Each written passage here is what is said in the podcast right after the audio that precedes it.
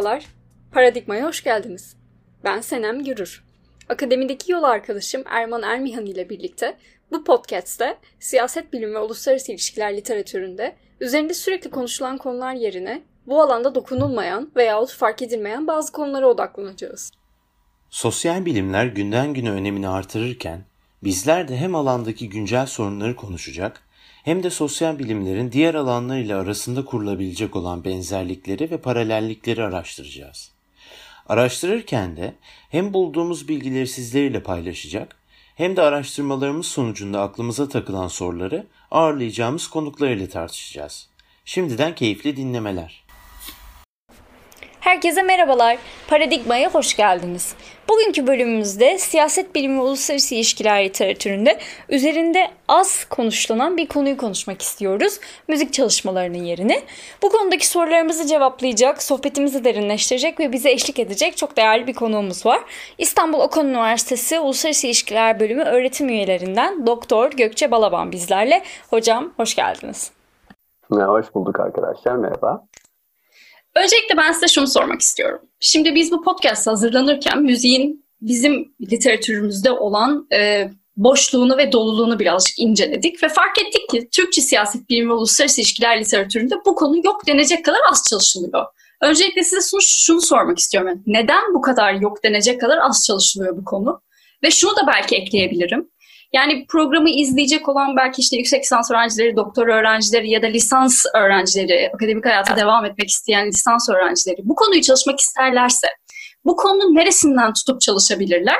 Şimdilik size bunu sormak istiyorum ilk olarak. Ee, teşekkürler. Ben bu sorunun çok e, aydınlatıcı bir soru olduğunu düşünüyorum en başta. E, bunun cevaplanması lazım. Bu zaten literatürde de tartışılan bir soru aynı zamanda da.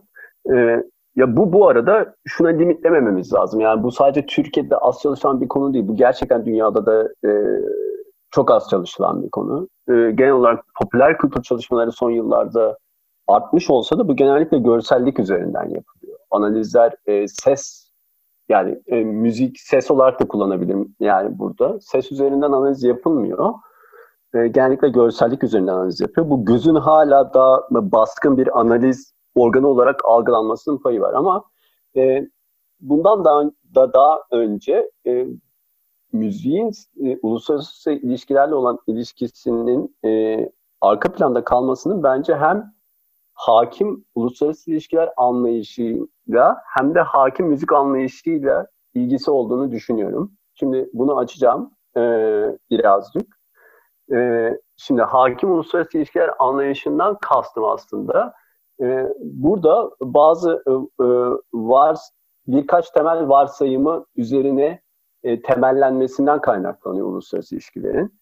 E, bunlardan birincisi e, tabii ki de e, rasyonalizm veya e, bundan da öte belki ra, e, rasyonel seçim yaklaşımı diyebiliriz. Yani akılcı seçim yaklaşımı. İşte rational choice e, teorinin baskınlığı. İşte e, geleneksel e, teorilerin hepsi biliyorsunuz aktörleri e, rasyonel seçim yaptıkları üzerine e, e, davranışlarını belirlediğini söylerler. İşte nedir bu yaklaşım? En basitinden bu yaklaşıma göre aktörler karar almadan önce bir fayda zarar analizi yaparlar ve çıkan sonuca göre fayda fazlaysa karar verirler. E, şimdi böyle bir yaklaşım e, aslında aktörleri içinde bulundukları sosyallikten ve e, içinde bulundukları duygu halinden soyutlar. E, bir nevi aktörleri aslında mekanikleştirir. Aktörler yani mekanik karar alıcılar haline e, getirilir bu yaklaşıma göre. E, lakin uluslararası ilişkilerde aktörlerin sosyallik içinde var oldukları ve bu sosyalliğe göre de karar verdikleri işte biliyorsunuz 90'lı yıllardan itibaren özellikle inşacı kuramla beraber literatürde tartışılmaya başlandı e, inşacı kuram işte aktörlerin içinde bulunduğu normatif yapı, aktörlerin e, fikirlerinin, aktörlerin kimliklerinin ne kadar önemli olduğunu zaten e, bize gösterdi. Burada aktörden kastım tabii ki de devlet genel olarak devlet üzerinden analiz yapılıyor. E, duygunun uluslararası ilişkiler olan etkisi ise çok çok yeni çalışılmaya başlandı. Yani aslında yani mesela korku aslında realizmi e, besleyen en önemli duyguyken e, hiçbir realist analizde bir korkunun bir açıklayıcı gücü olmaz. İşte e, duyguların ne kadar açıklayıcı gücü olduğu e, neredeyse son 10 yılda literatürde tartışılmaya başlandı. E, şimdi müzik de tabii ki de e, ilk olarak bir sosyallikle alakalı, ikinci olarak da bir duygu durumuyla alakalı olduğu için e, genel olarak disiplinin çok kıyısında kalmış gözüküyor. E, disiplinin e, kendine oturttuğu e, varsayımların çok dışında kalmış gözüküyor. E, o yüzden bir nedenin bu olduğunu düşünüyorum uluslararası ilişkilerde müziğin e, çalışılmaması. Bir diğer yaklaşımsa e, metodolojik e, yaklaşımlar, uluslararası ilişkilerde hakim olan metodolojik anlayış olduğunu düşünüyorum. Ee, yani disiplinin anı olarak biliyorsunuz pozitivist metodolojiden çok etkileniyor. Ee, yani bilginin ölçülebilir olması bekleniyor. Varsayımların yani en azından ölçülebilir olması ve kanıtlanabilir olması bekleniyor. Ya da en azından varsayımların doğrulanabilmesi bekleniyor. Ee, şimdi müzikse bunların çok dışında. Yani siz müziği ölçemezsiniz bir kere her şeyin başında. Ölçemezsiniz de geçin müziği doğrulayamazsınız da. Çünkü her dinleyici aslında kendine ait bir e, şey çıkarımda bulunabilir. E, siz sadece müziği herkes yorumlayabilir. Bu da çok subjektif bir noktaya götürüyor ve bu subjektifliğin e, e, uluslararası ilişkilerin bilgi felsefesi içinde kendine yer bulamıyor. E, bir, bir diğer nedeni de e, bu olduğunu düşünüyorum müziğin arka planda kalmasının. E, bunun dışında da müziğe olan genel yaklaşımla da alakalı bir durum var. Yani müzik genellikle veya ses e, duyulduğu zaman e, bir e, çok bireysel bir duygu durumu yansıttığı düşünülüyor. Arkasındaki sosyopolitik durum e, veya kültürel durum hiçbir şekilde göz önünde bulundurulmuyor. E, halbuki aslında şey, birazdan da konuşuruz daha detaylıca. Yani çok da e, sosyopolitik ve kültürel bir olgu olduğunu e, düşünüyorum ben. Şimdi e, buradan işte ana soruya geçebiliriz bence. Şimdi o zaman müzik uluslararası ilişkilerde nasıl çalışılabilir? Bu e, önemli bir nokta. E, ya ben kendi çapımda bir şeyler yaptım. Şimdi birkaç tane e, maddede özetlemeye çalıştım. Yani, yani bu kesinlikle böyle olmak zorunda değil tabii. Bundan daha fazlası da vardır ama genel olarak okumalarımdan yaptığım çıkar tamamlarım bunlar üzerine ve yani düşüncelerimden de yaptığım çıkarsamlar bunlar üzerinde Öncelikle aslında hepimizin de bildiği gibi e, ne olabilir? Tabii ki de yani müzik nasıl çalışabilir diye size, sorsam ya da siz hadi belki daha bilgilisiniz, daha bilmeyen bir insana sorsak e, genellikle işte e, işte sözlere odaklanılır. E, protest şarkılar sözlerine, işte ne demiş, e, o sözler nasıl eleştirmiş e, hakim anlayışı. E, ve bu çalışılıyor, bu çok fazla çalışılıyor. E, ama bu bir müzik analizi değil. Neden müzik analizi değil? Siz orada ses analiz etmiyorsunuz. Siz metin analiz ediyorsunuz. Söze döndüğünüz zaman müzikten koparsınız aslında. Gene metindesiniz ve görselliktesiniz. Yani gördüğünüz şeyi analiz etmeye çalışıyorsunuz. Ee, bunun böyle bir handikap olduğunu düşünüyorum. İki, e, müziğe siyaseti şekillendiren sosyokültürel bir olgu olarak bakılabilir. E, niye? Çünkü müzik belli sosyal grupların kendilerini ifade biçimidir. Ve bu biçimler de aslında sürekli değişim halindedir.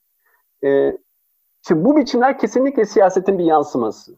Yani bu çünkü e, bütün sanat eserleri kendi bulunduğu zaman ve mekan içinde yer aldıkları için zaman ve mekan da siyaset tarafından bir noktada şekillendirdiği, şekillendirildiği için bu siyasetin bir yansıması. Ee, ve aynı zamanda da mikro seviyede siyaset üretiyor. Ee, Beni en çok e, çeken kısmı da bu. E, yani bu açıdan müzik günlük pratiklerin siyaseti gü- kurma gücü açısından çalışılabilir. Yani makro seviyelerde siyasette devlet, devlet elitleri seviyesinde değil, mikro, günlük hayatta bu siyaset nasıl kuruluyor? Bunu görmemiz açısından önemli olduğunu düşünüyorum. E, bir diğeri, üçüncü nokta duyguların uluslararası ilişkilerdeki rolünü açıklamaya çalışan duygu teorilerine katkıda bulunabilir. Ee, yani bu konuda açıkçası söylemek gerekirse çok fazla bilgim de yok ama yani örnek verecek olursak belli tarz müziklerin belli duyguları uyandırması veya bu duyguların siyaset tarafından kullanılması ya da bu duyguların aktörlerin davranışlarının açıklanması şeklinde olabilir. Ee, bir dördüncü nokta müziğin politik ekonomisi çalışılabilir. Ee, Şu anda çünkü müzik küresel kapitalizm tarafından şekillendiriliyor. Bütün formu, üretimi, dağıtımı. Ee, doğal küresel kapitalizm bunları nasıl etkilediğine ve müzisyenlerin bu sistemi üretimleriyle beraber yeniden kurduğuna mı yoksa buna direndiğine mi bakılabilir? Son noktada şu olabilir belki müziğin çeşitli uluslararası ilişki olaylarında nasıl ne şekillerde kullanıldığı, e, yani doğal olarak müziğin nasıl bir siyasi araç olarak kullanıldığı, buna örnek mesela askeri bandolar, her, e, her şeyin başında mesela askeri bandolar diyebiliriz. E, savaşa giderken insanları hazırlamak için kullanılan müzikler ya da savaşta müziğin kullanımı, siyasi işkence olarak müziğin kullanımı, e, bunu e, Amerika e, e, Amerika bunu e, Irak'ta yaptı. özellikle metal müzik kullanarak yüksek sesle e, işkencede bulundu. Ya da kültürel diplomasi de müziğin kullanımı olabilir. E, yani diplomasinin kültürel kısmı da var biliyorsunuz. Yani kültürel diplomasi de müziğin kullanımı. Bence bu şekillerde müzik ıı, uluslararası ilişkiler üzerinde çalışılabileceğini düşünüyorum. Ee, hocam bıraktığınız yerden o zaman devam edelim isterseniz. Yani siz çok güzel bir noktada bıraktınız. Yani kültürel diplomasi olarak müziğin kullanılması dediniz. Yani okumalarımızda yanılmıyorsak eğer özellikle 1960'larda Amerika'nın caz müzisyenleri üzerinden bir kültürel diplomasi ihracı vardı sanırım. Dolayısıyla o zamandan bu zamana yani sırf Amerika ölçeğinde değil belki ama dünyada, Türkiye'de kültürel diplomasi olarak müziğin kullanılmasında ne tarz değişimler oldu sizce? Ya da böyle değişimler gözlemliyor musunuz? Hmm, bu soruya çok net bir cevabım yok ama e, yani şöyle tarihsel bir düşün, tarihsel perspektiften baktığımda birkaç tane e, şey söyleyebilirim.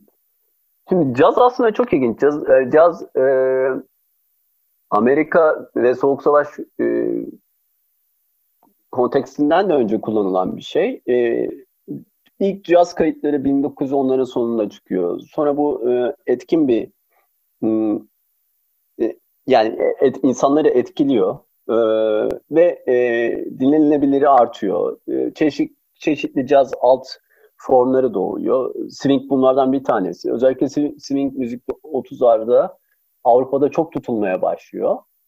Ve tam bu 30'larda işte biliyorsunuz İkinci Dünya Savaşı'nın patlamasından önce e, ve İkinci Dünya Savaşı sırasında e, işte neyin e, ideal müzik olduğu özellikle Almanya gibi e,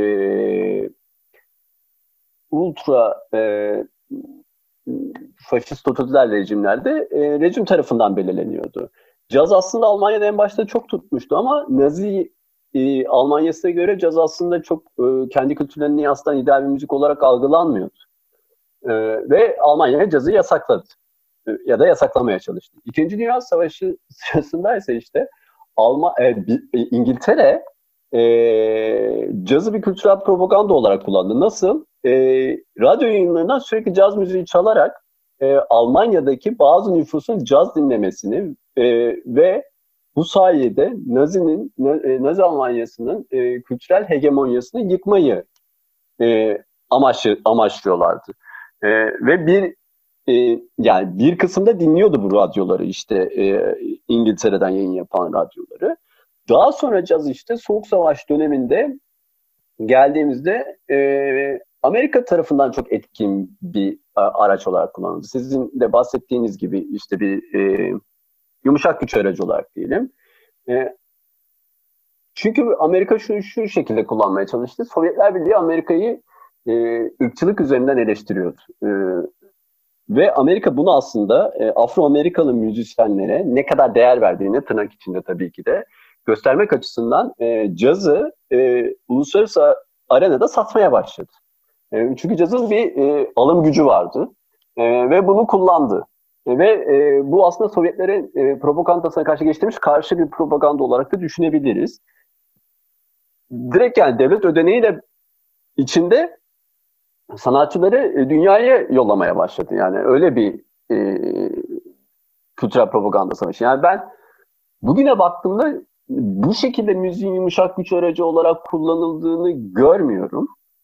E, buradan da şöyle bir belki biraz atmasyon bir sonuç olacak ama bir sonuç çıkarıyorum. Yani genellikle rekabetin yoğun olduğu ve e, kültürel rekabetin de olduğu dönemde müzik e, bir e, yumuşak güç aracı olarak daha fazla kullanılıyor. Ama rekabetin olmadığı yerde belki buna ihtiyaç kalınmıyor olma ihtimali olduğunu düşünüyorum. Şu anda çünkü yani çok tek düzelik var. Bir, bir rekabet ortamında müziğin kullanılacağı bir e, mecra da çok göremiyorum yani açıkçası. Özellikle devletler arasında.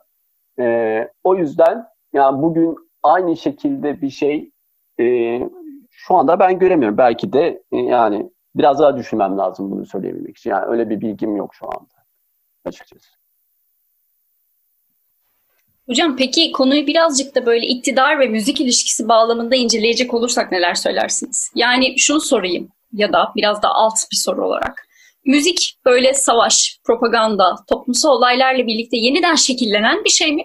Yoksa müzik iktidarın yönlendirdiği, düzenlediği ve bunun sonucunda da toplumu dönüştürmede kullanılan bir araç olarak mı karşımıza çıkıyor? Ne dersiniz? Valla yani müziğe bakış açısı en sevdiğim nokta bu diyebilirim. Yani iktidar ilişkileri içinde müziğin e, rolü e, ikisi de yani söylediğinin ikisini de kapsıyor. Yani müzik her daim iktidarı kuran ve yeniden üreten bir araçtır ve aynı zamanda da iktidara direnen bir mekanizmadır. Ee, şimdi belki bunu da anlamak için olayın kökenine inmemiz lazım. Olayın kökünü dediğim şey ulus devletin oluşum süreçlerine bakmak belki faydalı olabilir. Ee, ya biliyorsunuz ulus, ulus devlet dediğimiz nedir? Belli topraklarda e, belli bir sınırları olan, belli bir sınırlar içindeki topraklarda e, bir ulusun yaşadığı e, varsayımına dayanır. E, tabii ki de bu varsayımın bir gerçekliği yok. Çünkü hiçbir zaman bir topraklar içinde tek bir ulus yoktur. Yani birden çok ulus vardır. E, ve doğal olarak da durum böyleyken özellikle ulus devlet kurma sürecinde işte 17, 18 ve 19. yüzyıllarda e, devlet elitleri sınırlar içindeki halkı homojenleştirmeye çalışmıştır. Ve onları nasıl diyeyim belli bir ulusa ait olduklarını ikna etmeye çalışmıştır. Ee, bu ikna sürecinde de aslında kültür çok önemli rol oynadı. Ne düşünüyorum? Çok önemli bir yer teşkil ediyor. Ee, ortak bir kültürün oluşturulması e, devletler tarafından ve bunun halka dayatılması e, işte o topraklarda yaşayan insanların e, aynı topluluğa üye oldukları hayalini yaratmıştır. Yani burada tabii ben hayal derken tabii ki de Benedict Anderson'ın hayali cemaatlerine gönderme yapıyorum. Bence yani milliyetçiliği anlamamız için çok doğru bir e, tabir olduğunu düşünüyorum. Yani burada bir kültür kullanılarak insanların ortak bir geçmişi olduğu hayali yaratılıyor. Yani bu burada aslında müzik yani siyasi iktidar tarafından direkt olarak e, toplumun birlik ve bütünlüğünü sağlamak için kullanılan bir araç haline geliyor. Bunu bu arada her ulus devlet yapıyor. Yani e, Fransa'da bunun çok e, örneği var. Hangi müziğin o kültürün müziği olduğunu veya hangi kültürün o kültürün müziği olmadığına dair e, e, devlet politikaları var. E, ve aslında e, bu kültürel iktidar tarafından belirlense de bazı sanatçılar buna katkıda bulundular tabii ki de o dönem. Yani bu o dönem tabii ki klasik müzik sanatçıları. Ama bazı klasik müzik sanatçılara da e, bu oluşturan kültürün dışında kendi e, müziklerini ve sanatlarını yaydılar ve gelen her tepkiye rağmen işte e, Debussy örneği var Fransa'da örneğin klasik müzikte. E, onun hakim anlayışın dışında e, e, icra ettiğini ve bu yüzden aslında ne kadar yetenekli yetenekli olduğu için bir yandan kabul edildiğini ama bir yandan da sistemden dışlandığı e, söyleniyor. Bugün de işte bu olayın kökeni, bu sadece bir örnek aslında. Yani günümüzde bu durum aynen devam ediyor. Yani müzik ya hakim grupların fikirlerini ve kültürel iktidarını pekiştiriyor ya da bu iktidarın meşruiyetini zedeleyerek hakim grupların hegemonyasını yıkmaya çalışıyor. Ee, e, yani burada hegemonyada tabii ki de kültürel iktidar çok önemli. Burada biraz Gramsci'ye vurgu yapmak lazım belki de. Yani kültürel iktidarı sağlamadan bir hegemonya sağlamak bence mümkün değil. Yani kültürel iktidarın içindeki bütün kültürel araçlar çok önemli. E, müziğin de burada tabii ki de bir payı var. E, kültürel hegemonyayı kırmaya çalışan çok fazla e, müzik de görüyoruz. Ve ya buradan örnek verecek olursak gene çok örnek verebiliriz. E, benim vereceğim örnek tabii ki de benim arka planımdan da kaynaklanan e, punk akımını örnek verebiliriz mesela. E, punk akımı aslında işte 70'lerin sonunda ortaya çıkmış. E, dönemin işte ekonomik e, problemleri sonucu ve politik problemleri sonucu ortaya çıkmış e, kültürel iktidarı yıkmaya çalışan bir akım aslında. E, punk nedir? Ya bunun bir cevabı yok tabii ki de. Ya punk aslında bir müzik tarzından çok belki ben bana kalırsa bir e, hayat tarzı veya hayat akımı. Müzikle kendini bulan bir hayat akımı. E, otoriteyi sorgular aslında punk'ın yaptığı. Her punk değil bu arada. Nazi punk diye de bir şey var sonuçta baktığımız zaman ama genel olarak otoriteyi sorgular. E, küresel tüketim kodlarını yıkmaya çalışır. Yani nasıl direnir diye soracak olursanız işte küresel üretim kodları yani nasıl bu nedir? Kendi fanzinlerini yaparlar, bunu yayarlar. İşte o dönem çekme kaset, e, CD ya da kaset almak yok. Çekme kasetlerin elden ele dolanımı, e, kendin yap yaklaşımı, belli bir prodüksiyona girmek değil, herkesin kendi evinde kendini kaydedip bunu yayması. E, bağımsız firmalar kurmak, e, böyle kültürel hegemon firmalarda değil de bağımsız plak şirketleri kurmak.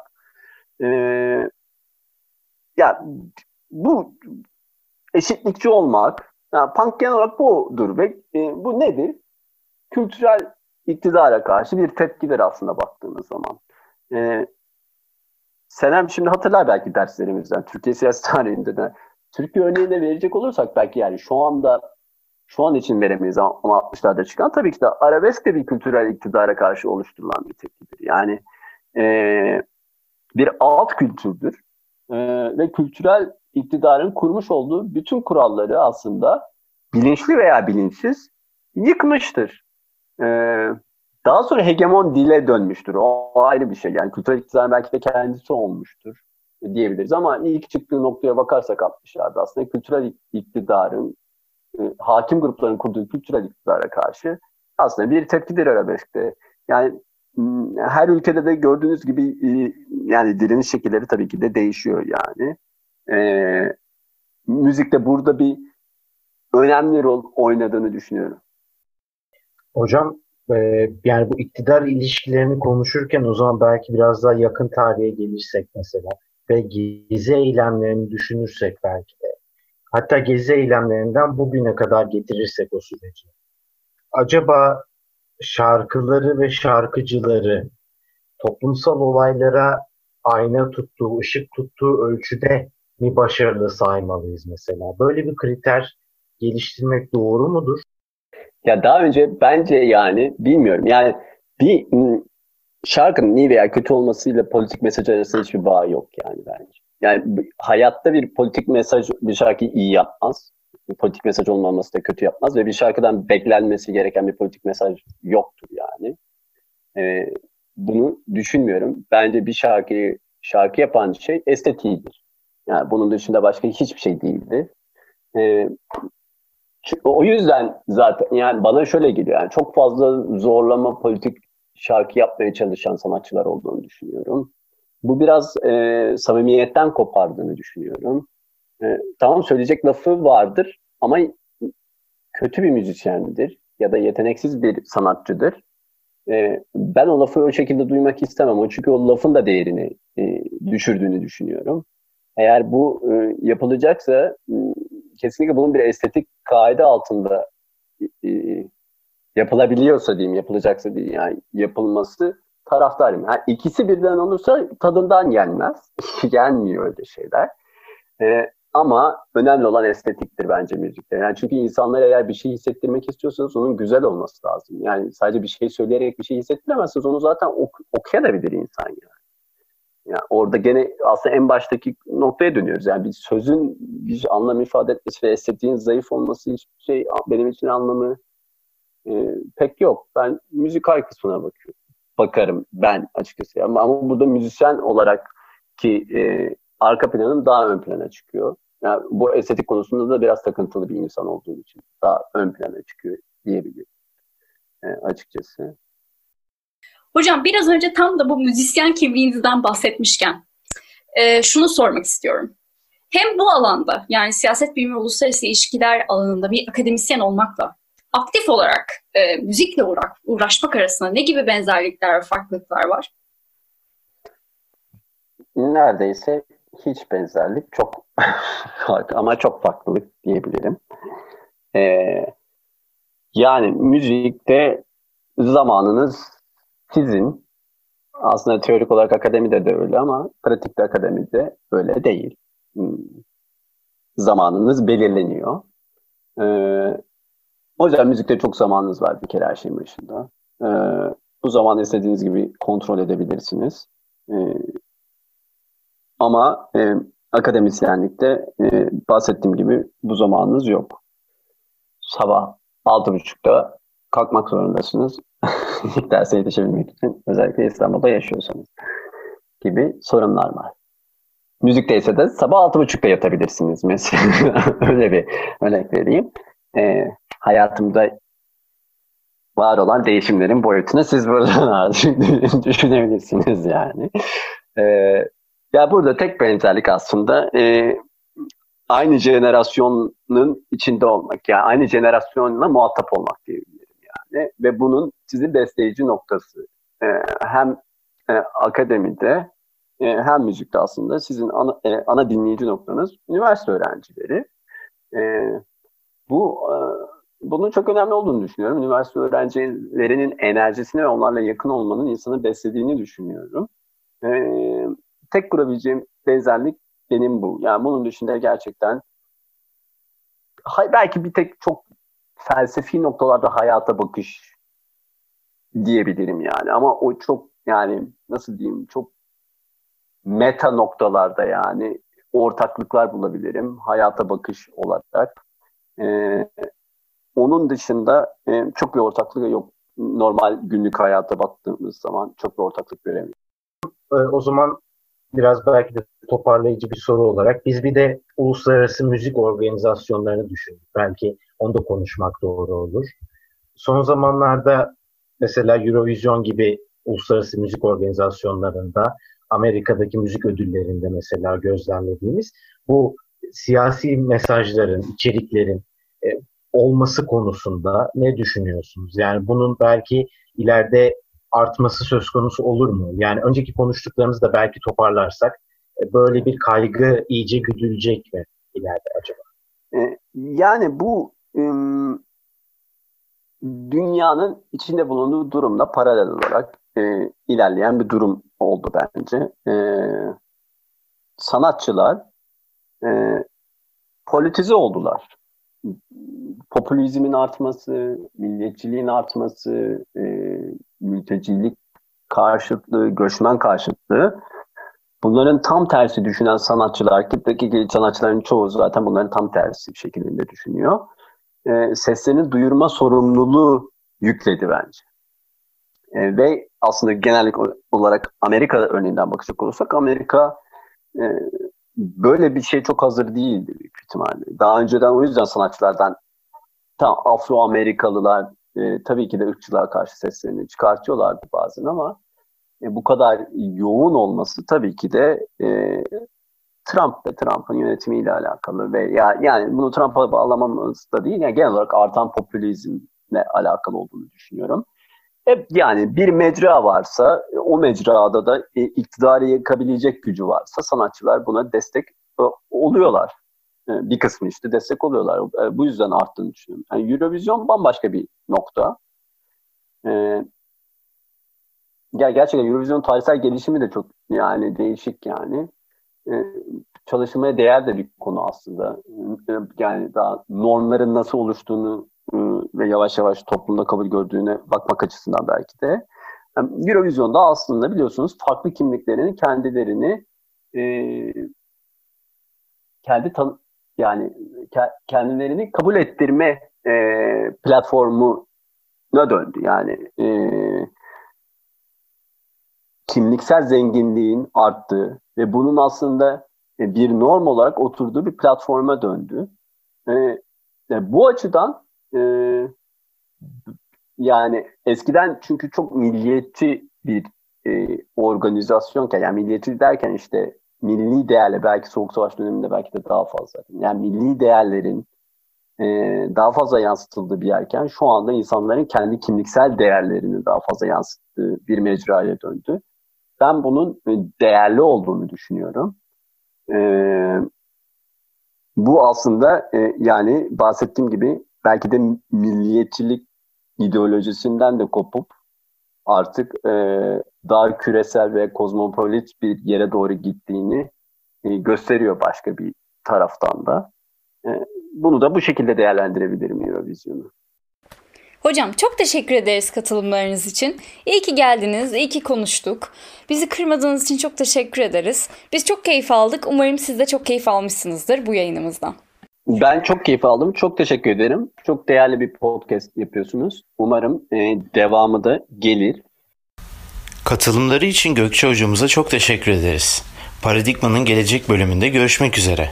Sosyal medya kanallarından bizi takip etmeyi unutmayın.